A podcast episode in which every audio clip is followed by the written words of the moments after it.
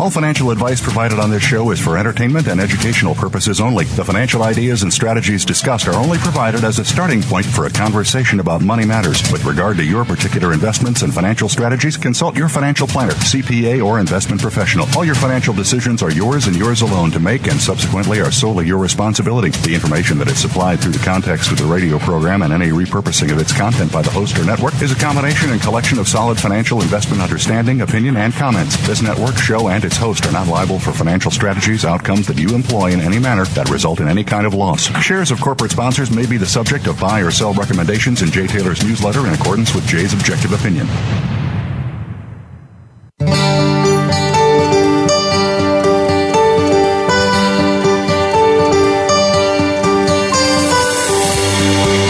Welcome to Turning Hard Times into Good Times with your host, Jay Taylor.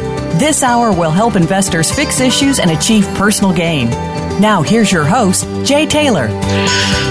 Welcome to Turning Hard Times into Good Times. I am your host, Jay Taylor, and I'm speaking to you from New York City on this, the 5th day of December 2017. Before I talk more about today's show, I do want to remind you that I'm the editor of a newsletter called Jay Taylor's Gold, Energy, and Tech Stocks, and you can subscribe to that letter by going to miningstocks.com, miningstocks.com, or you can call our office in New York at 718-457-1426, 718-457-1426 during normal work hours. I would also encourage you to consider subscribing to my friend Chen Lin's letter by going to chenpicks.com. Chen has done exceptionally well for his investors and for his family as an investor. We've talked about Chen in the past on this show, and we're delighted to tell you that Chen will actually be with us for a few minutes today to talk about a stock that he suggests will rival what Novo Resources did this year. But this is in the oil and gas sector. So Chen will be with me just momentarily, so you want to stick around and hear what he has to say. I want to thank each of you for listening to the show, making it one of the more popular shows in the Voice America Business Channel. Also, continue sending your questions, criticisms, comments, praises along to questionsfortaylor@gmail.com. Questions, the number 4, Taylor@gmail.com. Our sponsors for today's show, we want to thank them for making this show economically viable. They are New Range Gold Corp., Bonterra Resources, Klondike Gold Corp., Auryn Resources, Novo Resources, and Genesis Metals Corp. I've titled today's show, Is Gold Building a Base for Something Big? Jeff Clark visits for the first time this week, and Brian Groves of Genesis Metals will be here to talk about that company's progress in their project in Quebec. And, Michael Oliver is not here today. He's got to go to jury duty, but we do have a surprise guest, Chen Lin. As I just mentioned, will be with us. He'll be with us momentarily, just in a couple of more comments that I have to make before we get to Chen. You know, global demand for physical gold and from both the private sector and the central banks is increasing, while at the same time production is getting more and more difficult from the mines. With those fundamentals in place, what could possibly stop 2018 from being an even better year for gold than 2017 has been? Well, Jeff Clark will opine on that, as well as other related issues, and Jeff will be with me at about 1:30 PM. And after our first commercial break, Brian Groves will return to update us on the progress made by Genesis Metals on the Chevrier gold exploration project in Quebec. And things are looking really quite good, despite the fact that this tax loss selling season has not been kind to his shares. Well, that could also provide an opportunity if you see value at the Chevrier project, as I do. But now, Chen Lin is with us. So let's hear what he has to say. Thanks for joining me, Chen. Thank you, Dave. You know, you told me you sent an email out to your subscribers last week. You said that Valeura Energy Inc. Has a chance to rival the gains made by Novo Resources this year, and certainly it's been doing very, very well. I think you were recommending this stock some time ago, but just about maybe a week or two ago, you put out an urgent missive to your subscribers, telling them to get on the move because this thing was going to take off. I should tell our listeners before you comment on that, Chen, that Valeura Energy trades in Toronto under the symbol VLE, and you can buy it in the U.S. under the symbol PNWRF. PNWRF. I saw this morning selling at about $2.81 in Canadian money, 73.1 million shares outstanding, gives it a market cap around 205 million Canadian. I think something like 80 million fully diluted shares. Well, if I've got that right, Chen, what can you tell us about this company and its prospects? Because you're very obviously very, very excited about it. Just give us the story. What's it all about? Yeah, thank you, Jay. Glad to be here.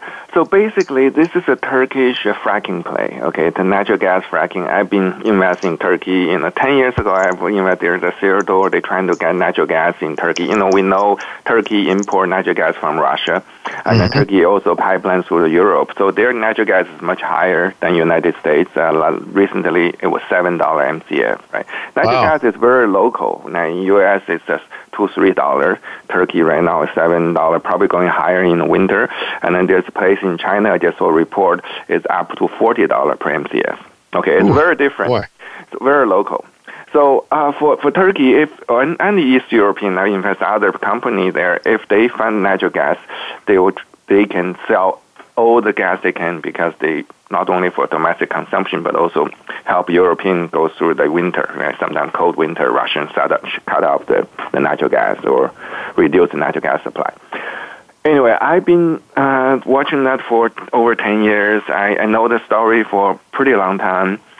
They're about to drill this well. They're partnered with their partner, Statoil. The agreement was signed last year, and then they did the seismic. Everything looked good, but the fracking is until you frack it, you don't know how good it is, right? Mm-hmm. So I was anxiously waiting for the fracking results. About 2 weeks ago, I sent a letter to recommend my subscriber to buy it. It came on the 22nd. I think it's at that time, not knowing the results, I feel it's a very good risk-reward, because the stock was trading at about 70 cents. If it failed, they likely go to 30 cents. But if it's successful, the reward is many, many, many fold. Yeah. So this came out 22nd, and the stock went up like 20% on that day. I mean, at the end of the day, close up 15%. Could be my subscriber buying, but if you notice, there's a block trade by Qualmark, 1 million share on that day. So Qualmark just put up some light on that. Qualmark CEO owns more than 10% of Valeura, and Qualmark research report actually is the best on Valeura, if you read all the research report. Besides my friend Malcolm Shore, I have a very good friend. His name is Malcolm Shore. He used to be a geologist in the oil industry, and he knows the oil things inside out. So we have been working together on Valeura for a long time. He also likes Pan Orange, and Hobo. We talk a little bit at the end. But anyway, to make long story short, this news supposed to come in February.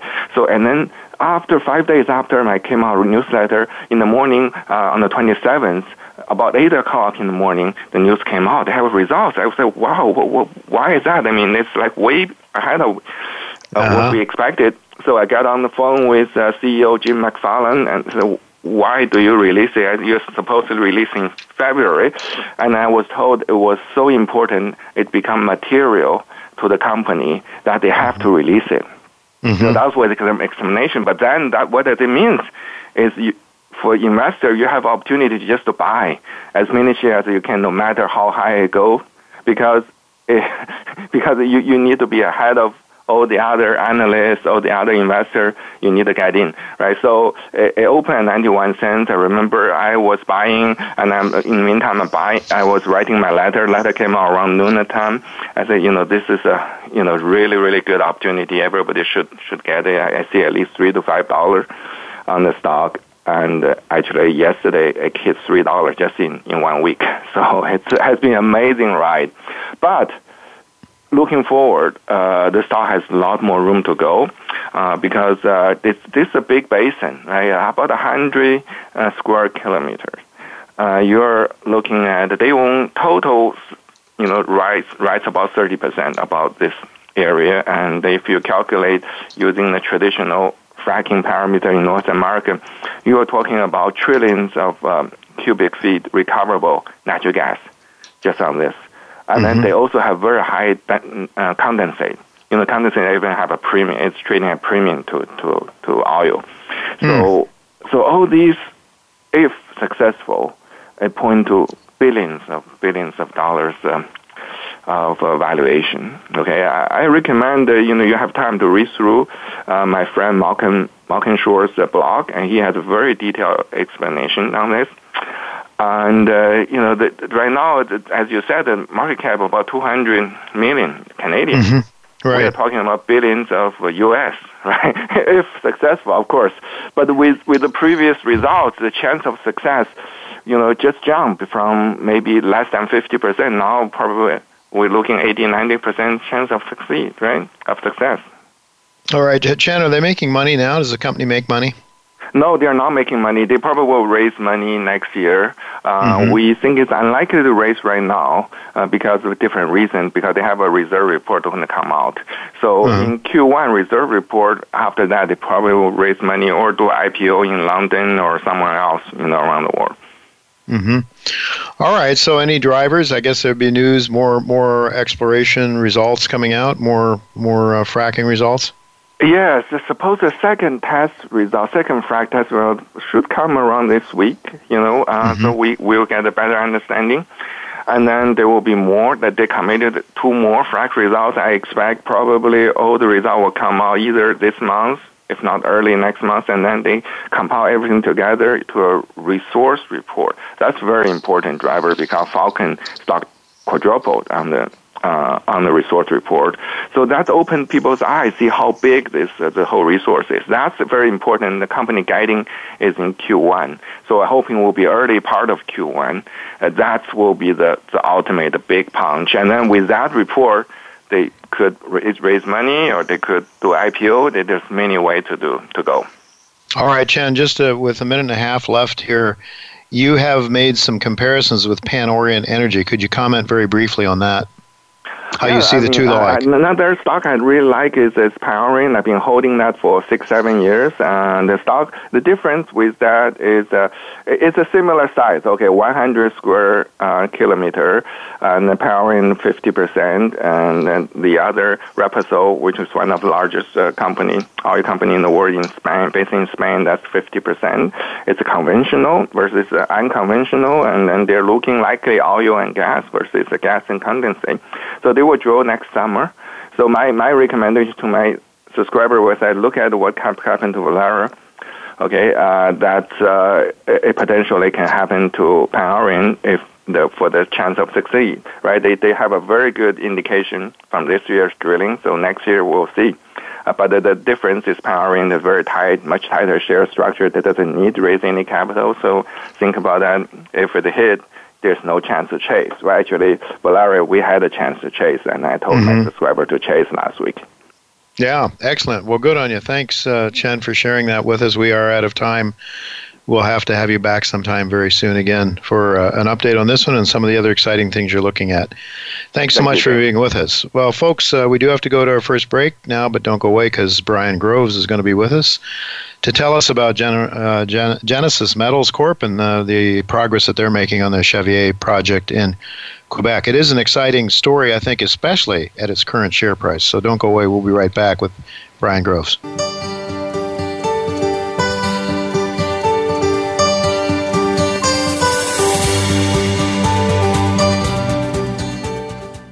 Think you've seen everything there is to see in online television? Let us surprise you. Visit voiceamerica.tv today for sports, health, business, and more on demand 24/7. Auryn Resources is a Canadian-based gold exploration company focused on the company's flagship Committee Bay project, located in northern Canada, one of the best mining jurisdictions in the world. The company's current resource, outlined by drilling thus far, stands at 1.1 million ounces of gold at over 8 grams per ton. Auryn is operated by the same team that founded Asanko Gold, which is constructing a major gold mine in West Africa, and Caden Resources, which was recently purchased in November for over $200 million. New Range Gold Corp. is a Canadian junior explorer focused on its recently acquired flagship Pamlico Gold Project, located in Nevada, one of the best mining jurisdictions in the world. Known as one of Nevada's highest-grade gold districts, Pamlico was held by private interests for most of its history and remains largely unexplored. Drilling by New Range is already confirming the legendary grades of the district with intercepts up to 341 grams gold per ton. Well-financed with no debt, New Range is unlocking shareholder value at Pamlico and trades under TSX symbol NRG. When it comes to business, you'll find the experts here. Voice America Business Network.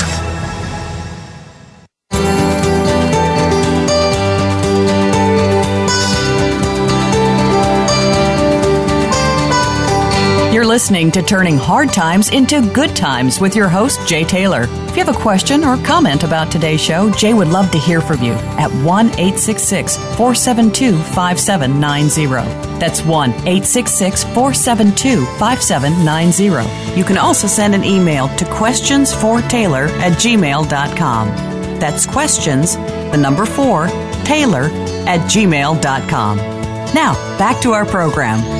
Welcome back to Turning Hard Times into Good Times. I'm your host, Jay Taylor, and I'm really pleased to have with me once again Brian Groves. He is the CEO and a director of Genesis Metals Corp. He's had an extensive experience over 30 years as an exploration geologist in Australia and Canada, and he has been involved in looking for all sorts of minerals, including coal, gold, diamonds, base metals. He was with major mining companies through his younger years, AMAX, Noranda, and Placer Dome, for example.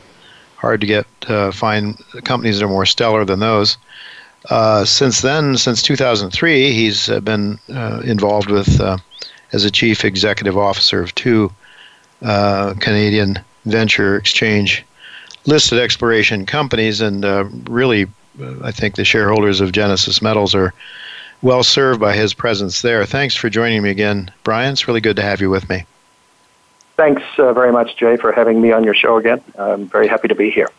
Always good to have you. I especially like to talk to people who have a company that's worth a lot more than the market indicates, which I think is the case in Genesis Metals. It's why I own the stock and why it's in my newsletter. I should tell our listeners that your company trades in Toronto under the symbol GIS, and you can buy it in the States, as I have, over the counter market, GGISF.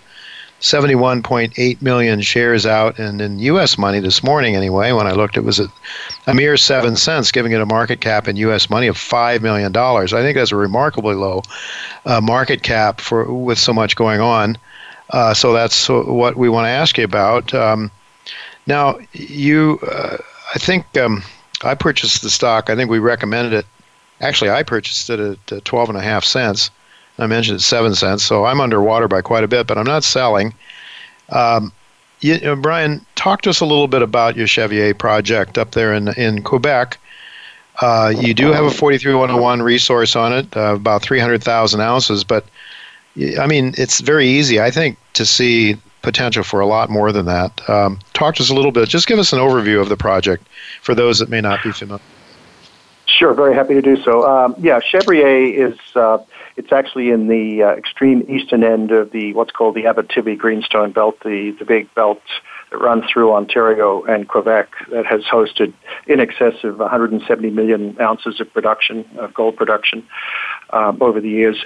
So we are close to a town called Chibougamau, a bit of a tongue twister, but it has, the project has excellent infrastructure. We're approximately 35 kilometers, about 25 miles south of the town of Chibougamau. It's a small town, but it's well serviced by air connections, daily air connections with the city of Montreal. So it's a very easy commute to get to the property, and you can be on the project within about 20 minutes of getting off the plane at the airport, the local airport. It's a gold project. It's seen various iterations of exploration over the years with some quite well-known names such as Inmet, which is maybe well-known to some of your listeners as Falconbridge Copper. It was a mid-tier blue-chip They're really a base metal producer, but they did several campaigns of work on the Chevrier, and various historic resource estimates were calculated.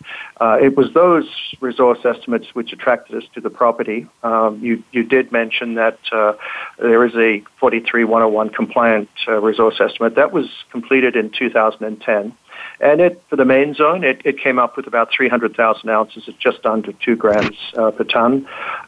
Many of the historical resource estimates were much larger than that. And again, a lot of the work that we're doing on Chevrier is really aimed at validating those historic data, so we can use a lot of the old drill data in an updated resource estimate. And our current timeline is we plan to have that resource update completed by mid-2018. Okay. So that's so let me ask you, Brian, the 300,000 ounces is the current compliant resource. Is that you said that's from the main zone, right? And is there a potential to expand that in the main zone? Yeah, we, Jay, see the opportunity really as being, coming up with a better understanding of what controls the gold distribution. We think the 2010 report may have been somewhat conservative, so hence we are looking at the geological model that was used to arrive at that number in 2010. Mm-hmm. So our geologists are busily relogging core, developing geological models and whatnot to better understand grade distribution, and hence look for areas where we could potentially add to the known mineralized envelope. What we do know about the main zone at the present time is that it's a fairly large mineralized envelope. It's about 1.2 kilometers long, up to about 200 meters wide, and it does come to surface. So it does present the opportunity of potentially an open pittable development at some stage in the future, which is a real advantage. Sure. Given the overall grade profile of somewhere around 2 grams, having that potential for open pit development is clearly advantageous. We also have a second zone called the South Zone, which is about 1 kilometer south of the main zone, and it's had very little drilling by comparison to the main zone. And just for context, the main zone, we discovered about 70,000 meters of historic core in very good condition, very well documented. So a lot of the work that we've done since we acquired the project in the first quarter of 2016 has been aimed at just updating the database, taking paper copies of drill logs and assay records, entering them into an updated digital database to allow geological modeling. And that takes a lot of time. And the other part of the process, and hence why we're talking about a mid-2018 resource estimate, is that validation process also has to meet a regulatory oversight in terms of both the TSX and the respective security commissions. So, we have to be diligent at how the work we're doing, in terms of bringing those old historic data into a compliant database to be used for an updated resource. I understand that actually Inmet did some work on that South Zone, perhaps. And if I heard you right, or I don't know if it was you or somebody, I have the impression that there's something like potentially two times as much tonnage there with similar grade as to what you have in the main zone. Do I have that right? That's correct. Potentially. Yes. The 2010 report actually quantified the South Zone as they felt the drill spacing was too wide to allow them to calculate an inferred resource, but they called it a mineral inventory, and it quantifies as an amount of gold that's roughly twice what the main zone was. So we see that as an area that we will be focusing on in 2018 as well. It's part of the deposit. The South Zone does lie under a shallow lake, but we have engineered drilling setups that would allow us to drill the South Zone from the shoreline, with a minimal increase in drill meterage, which is a really advantageous. Sure. Given some of the compliance and regulatory requirements that must be met for drilling on ice at the present time, you're always concerned about spillage of oil and so on and so forth. So this mitigates a lot of the concerns that would be involved in drilling on the ice, and it also allows us the flexibility of drilling the South Zone at any time during the year, so we're not restricted to a winter drill program. You've completed your Phase 1 drill program, 5,000 meters, I believe. What have you learned from that? That 5,000 meters was roughly evenly split between testing new targets away from the main and the South Zone areas, but also applying around about 2,500 meters into the main zone, to start that validation process that I referred to earlier. So that validation process is a combination of drilling new holes into the mineralized area, either as twinned holes, that is, holes very close to existing historic holes, or between existing historic holes, that then allows a resource modeling group, an independent consulting group, to validate those data. We're also tested some, as I said, some targets well away from the main zone. They weren't as successful as we had hoped. We did, however, discover a new zone of mineralization around about 3 to 4 kilometers north of the main zone in an area that had seen little, if any, exploration work. So I think the old adage about projects, historic projects being well drilled but poorly explored, rings true in this case. There's been lots of drilling on Chevrier, but it is a very large property package in excess of 120 square kilometers. Wow. So we still have, and the known zones of mineralization probably comprise less than 4% of that physical area of 120 square kilometers. So still lots of potential, but our main focus is to, as I said, do sufficient work on the main zone to allow us to validate the historic data and use it for an updated resource. Brian, what do you think, you're an exploration company. I don't think there's any intention of being a producer, but what do you think you need in terms of ounces to get, say, a mid-tier producer interested or a major company interested? Would 2 million ounces do it, potentially, for a mid-tier and 5 million for a major? I think our... I think the target audience, if I can use that term, would be junior producers to mid-tier producers, those for which they're probably less concerned about annual production ounces as the operating margin and the profit margin per ounce. So I think in our case, if we can get to a threshold that's 1 to 1.5 million ounces on the potentially either combined or standalone within the main zone, I think that may attract the attention of a junior producer or a mid-tier producer. We see lots of advantages in terms of the cost base where we are. We have a very skilled workforce. The scale of the project would mean that we would have minimal exposure to U.S. dollar exchange risk, and that I'm sure all your listeners are quite well aware of the gyrations of gold price in the U.S., denominated in U.S. dollars, but when you look at the Canadian dollar gold price, it has stayed fairly flat, so making long-term investment decisions would be quite possible in that regard. The scale of the property and the project would be not exposing it to large capital items that would be sourced from the U.S., so we see a fairly attractive operating cost base.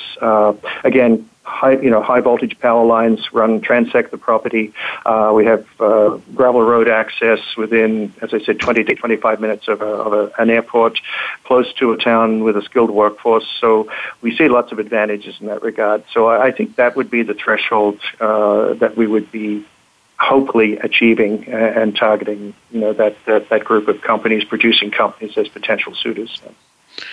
Well, certainly, as you move towards those levels, it's hard to see a 7-cent stock. Then I would say you have some pretty interesting, some pretty essential shareholders too, I think. Would you care to just, with a few minutes left, tell us who some of your major shareholders are?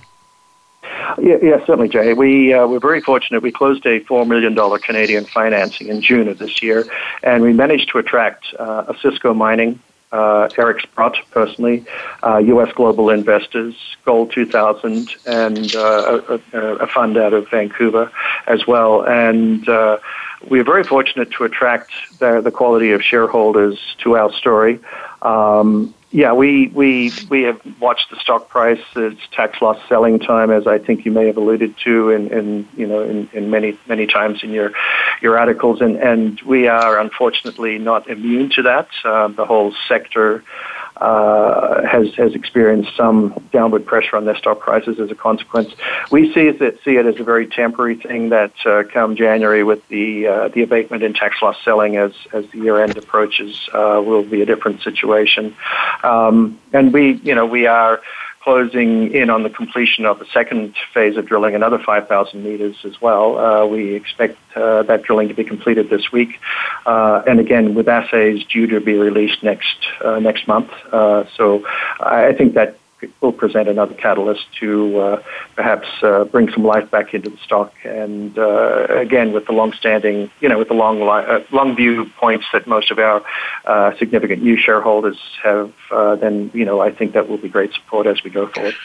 Brian, just real quickly now, because we're out of time. You raised $4 million in June. Will that take you through how far? That will allow us to complete the 10,000-meter program, the two phases, totaling 10,000 meters.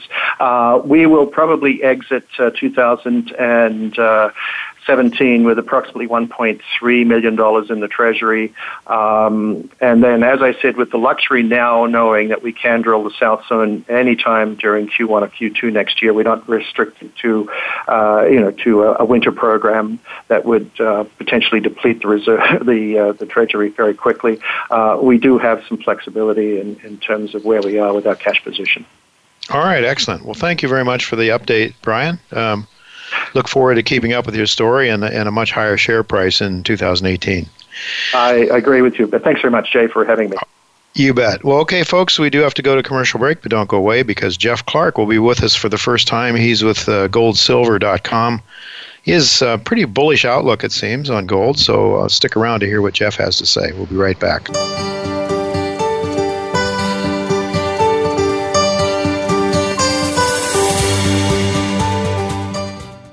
Become our friend on Facebook. Post your thoughts about our shows and network on our timeline. Visit Facebook.com/Voice America.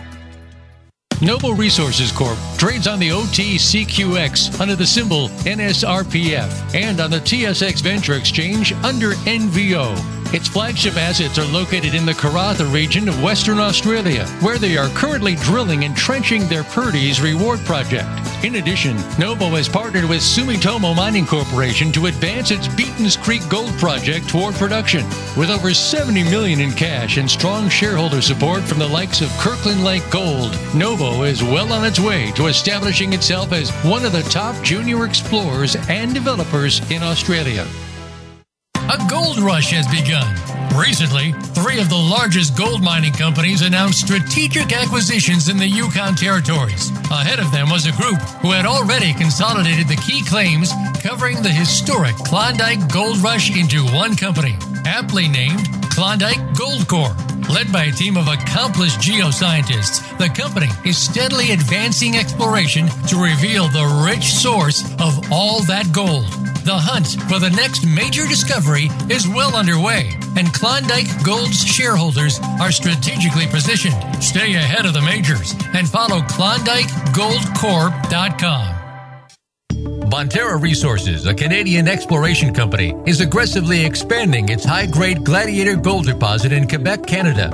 In 2017, Bonterra raised $40 million and attracted strategic investors Eric Sprott, Kinross, Kirkland Lake Gold, and New York-based Vanek Gold Fund. Bonterra is focused on updating its 43-101 resource model in 2018 and will incorporate up to an additional 100,000-plus meters of drilling, where the dimensions of the Gladiator gold deposit has been expanded to date nearly 500%. Bonterra trades in Canada under the symbol BTR and in the U.S. under BONXF. When it comes to business, you'll find the experts here. Voice America Business Network.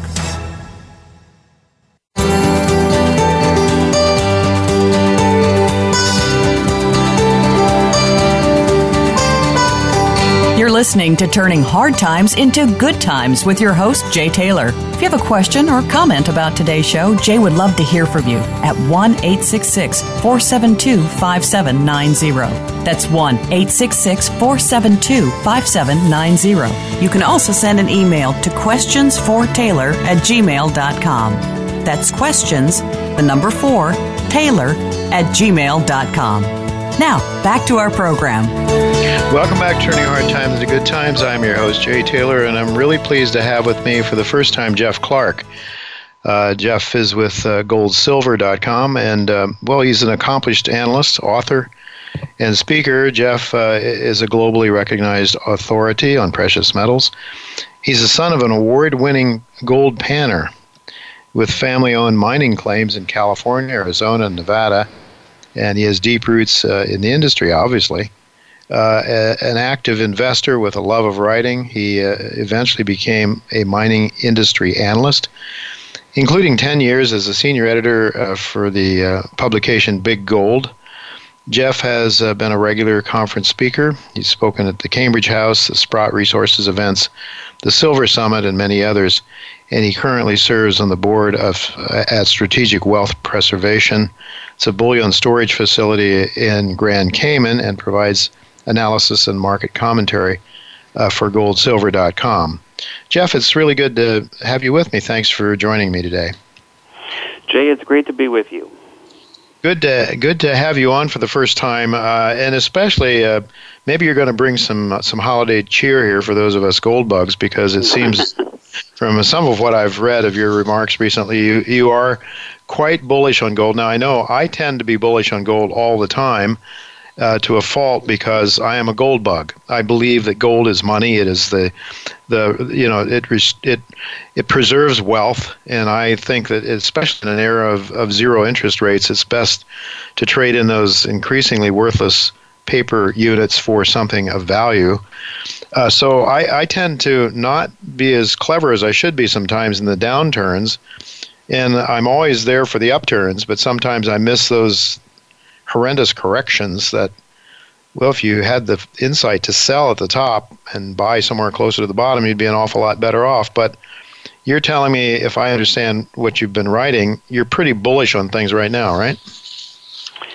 I am bullish, and this all started, Jay, when a lot of headlines were, coin demand at 5-year lows, and physical demand, down since crypto's up, and physical demand down since Trump's been elected. And, I see all those headlines, but I was also reading a lot of other headlines, sort of behind-the-scenes types of reports that maybe a lot of the public wasn't seeing. And I realized that, wow, there's something else going on here. And, yes, it has made me remain very bullish on gold and silver, to the point where I think that they are going to be the next big bubble after cryptos. So I wrote this article, and put all these headlines together, and just reading through them all just is really quite astounding, because it's really it really has a bullish message. Yeah, so that's what I'm for. Oh, sorry. So that's what I want to talk to you about. Your article written on November 17th, titled, "These headlines say gold is building a base for something big." So, I mean, you outlined where the demand is coming from. It's, and I'd like to talk to you about that. Global physical demand, for example, you talk about that. Can you just tell us a little bit? What parts of the world are we seeing a lot of demand for gold right now? Well, basically everywhere except here in North America. So you do have some mints in Australia, such as Perth, that are seeing lower demand as well.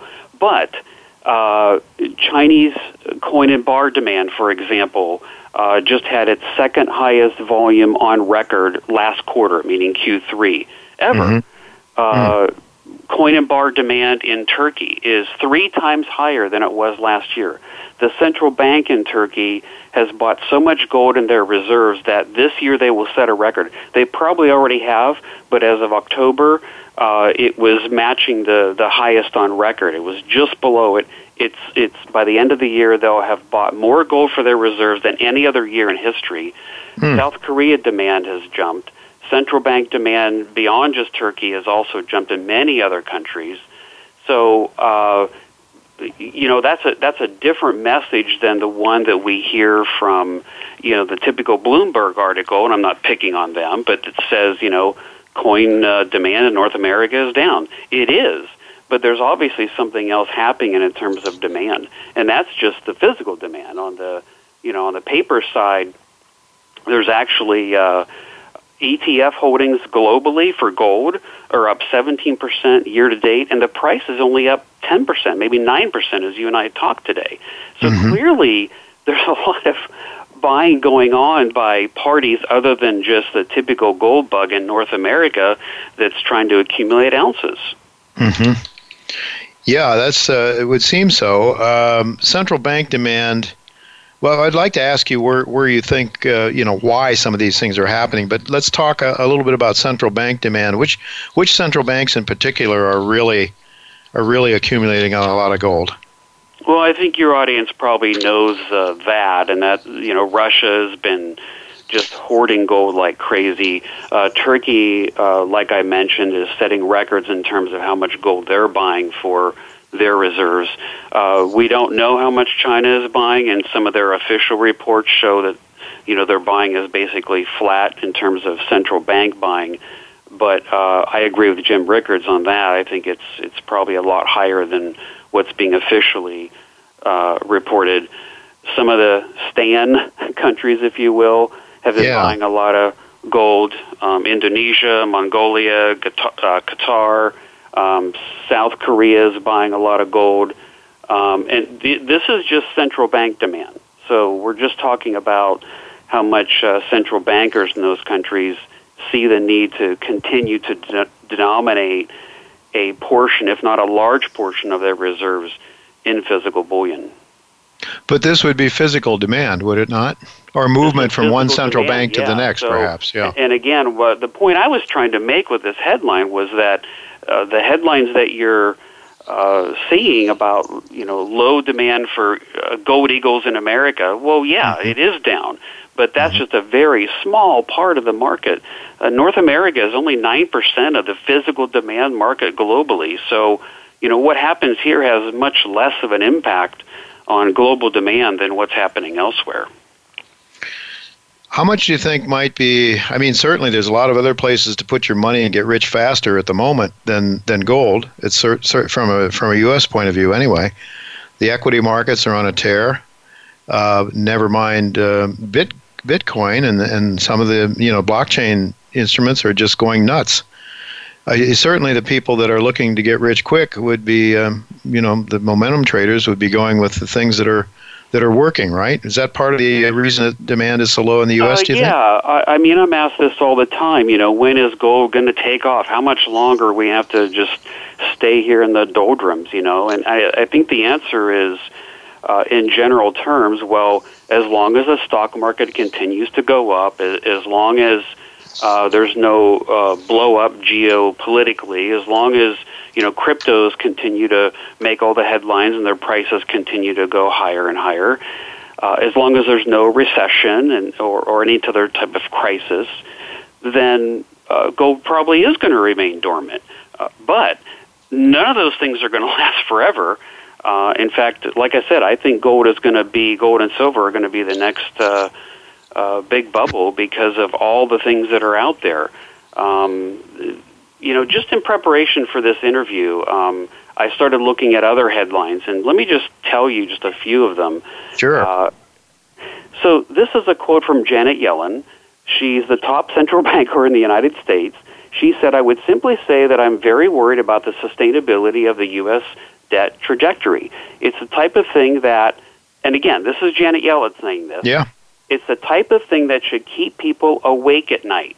Well, wow. Any discerning investor, would hear that from their central banker, the top person who would know better, arguably, than anybody else. Maybe I should make some, preparations for, some kind of fallout there, and maybe those preparations should involve some gold, I'm wondering. NATO's Supreme Allied Commander. "Our report shows a higher risk of major interstate war now than at any time since 2003. We see a considerable increase in the risk of a major interstate conflict." Yeah. What asset does well in that? "The Case-Shiller National Home Price Index has surpassed the July 2006 housing bubble by almost 6%. We all know what happened after that.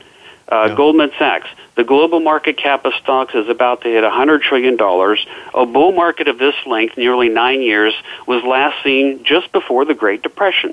The bull market in everything is about to come to an end, and we face either a slow pain or a fast pain in the equity markets." Here's one from Jeff Christian of CPM Group, who, by the way, is very conservative and not prone to making, you know, outlandish or even bold statements. The risks of financial problems today are greater than they have ever been at any time since World War II, including the period of 2008-2009. I mean, Jay, I could keep going on. Those are all just in the past 7 days. Yeah, and so, those are people that are pretty mainstream people that aren't prone to, you know, to outlandish statements. But I have to wonder if Janet Yellen might not be talking a little bit more like that now that she's leaving. Anyway, I didn't hear her make such. Yeah. When she was running, you know, she's going to be leaving, so maybe, you know, she's sort of being a bit more honest now about things. That's exactly my reaction. You know, now that she is leaving, well, maybe she can be a little bit more honest in her statements. So yeah, we certainly saw that with Greenspan. He, you know, after he left, he was he's been quite honest about things. That, right. Exactly. I think we have the same thing here. Yeah. Well. There's some other things, very interesting things you pointed out in your article as well. Technology demand is growing now, but I think, you know, I always think in terms more of Jeff. I always think more in terms of gold and to a lesser degree silver as monetary assets, monetary metals, and I can't believe that technology would drive the demand side for gold very much, would it? Very marginally, probably. No, it doesn't. You're correct. Now, for silver, that's not necessarily the case. It does drive that market quite a bit because industrial demand for silver has really grown, you know, a lot in the past decade or two. But for gold, what the interesting shift there is that technology demand for gold has been down on a net basis for about 6 years in a row, and now this year in 2017, it's actually rising. So you have a rising demand for technological uses of gold. But yeah, you're right, that's a small thing. But again, it wasn't widely reported, and we are going to have an issue in the gold and silver market with new supply. It is going to start a long-term decline. I mean, there's virtually no analyst or analyst report out there that says anything otherwise. We're at least a temporary point of peak gold. Whether it's a long-term peak or not, it remains to be seen. But we're at a temporary peak where new supply coming into the market is going to decline. And it's not just going to be a one-year decline. It's going to be a medium to a long-year decline, meaning 3, 5, 7, 10 years. And that's because of what's happened to the market, which is a whole other topic in terms of production and supply and that sort of thing. But it's going to decline, and you can't escape the consequences of, you know, a major decline in new supply coming to the market, especially if demand were to really start to pick up again. And, of course, we know from history that demand does pick up in times of crisis. So with all the elevated risks that are out there right now, I think some type of crisis is inevitable, maybe even a series of crises. That's what Mike Maloney believes. And that's going to push demand much higher right at the time when new supply coming to the market is falling.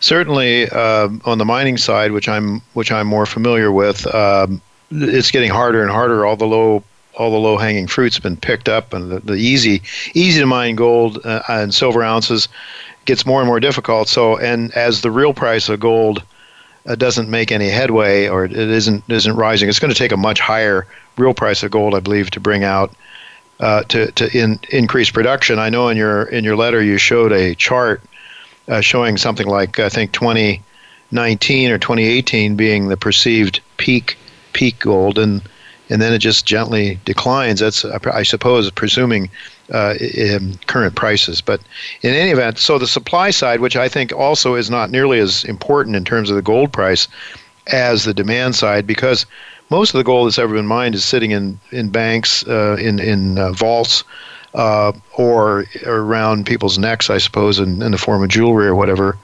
But it is something to be aware of, obviously. If, you know, it's getting harder and harder to bring this stuff out of the ground, more and more difficult, costs more and more to do it. Most people don't want to sell. Sorry to interrupt you, but most people don't want to sell. If the price is rising, they're going to want to be hoarding, not selling. And so if there's any type of new supply crunch, and the price is really rising, you won't see people wanting to sell, and we're not going to tear down the Sistine Chapel, and we're not going to pull out, dental fillings and, things like that. So I do think there's a crunch coming at some point if demand rises again like we've seen in the past. If we have any type of crisis like we had in 08 and 09, demand is going to shoot up sharply. And again, that's right about the time that new supply probably won't be able to fill that gap.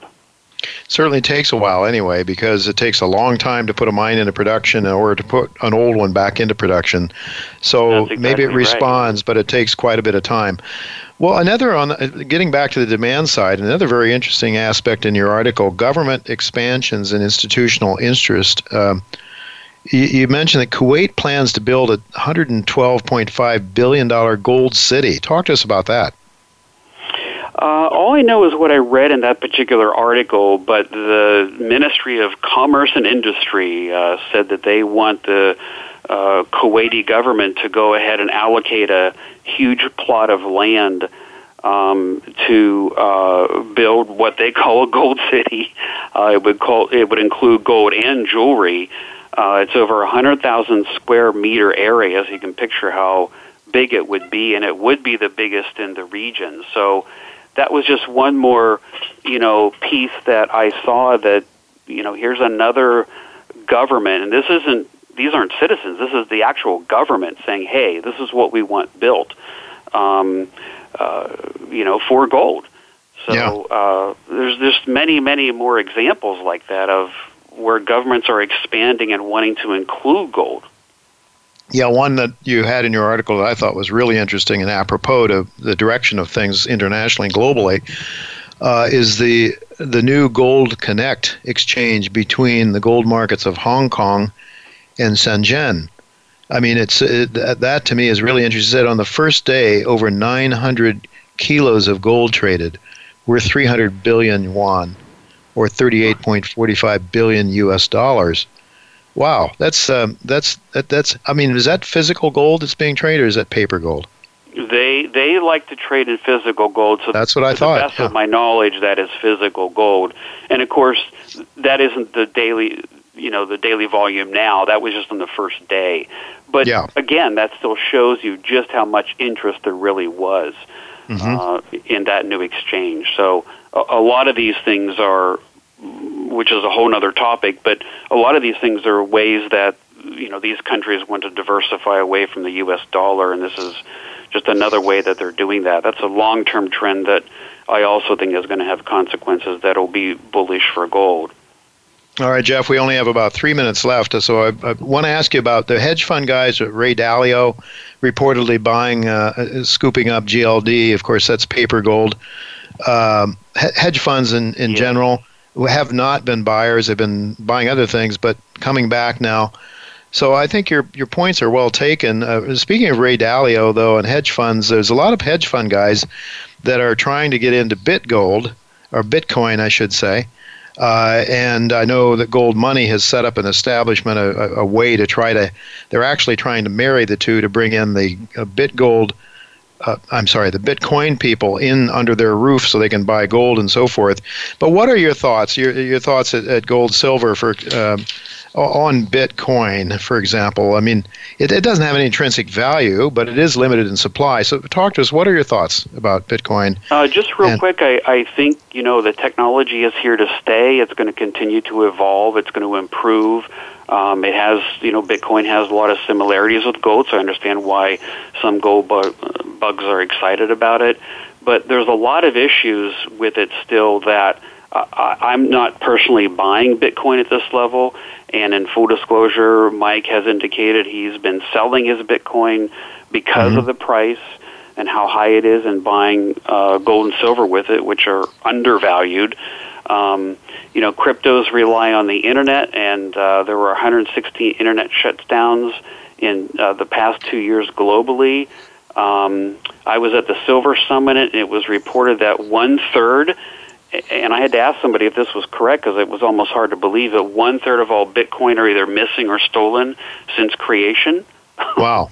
Oh. According to, all right, you know, Bitcoin's now 4 times as expensive as .com stocks at their height. There's a whole list of things here I could go through, but in my opinion, the biggest risk for Bitcoin is some type of regulation or government intervention. I personally think that's inevitable. Both the EU and UK announced just yesterday they're cracking down on cryptos. Jim Rickards at the Silver Summit made a big point about the IRS gearing up for a big tax campaign against crypto holders because very few have reported any gains. Jeff, we'll have to leave it go at that. I want to ask you very quickly, though, how can people follow your work? Can they go to GoldSilver.com or what? Yeah, GoldSilver.com, and there's a tab up there for the blog, and that's where all of my writings appear. And I just want to mention real quick that Mike Maloney does have his a new episode of Hidden Secrets of Money coming out. Your audience is one of the first to hear about it. It'll be out later this month. And ironically, it is about his journey in the crypto market. Excellent. All right. Well, I would strongly suggest that my listeners, they go there and catch up with all the goodies that are there at goldsilver.com. Thank you so much, Jeff, for being with us today. We are out of time. We'll have to do it again sometime. Folks, that's it for this week. Next week, Charles Hugh Smith will be with me, Robert Carrington of New Range Gold, and hopefully Michael Oliver will be back. Until then, goodbye and God's blessings to you.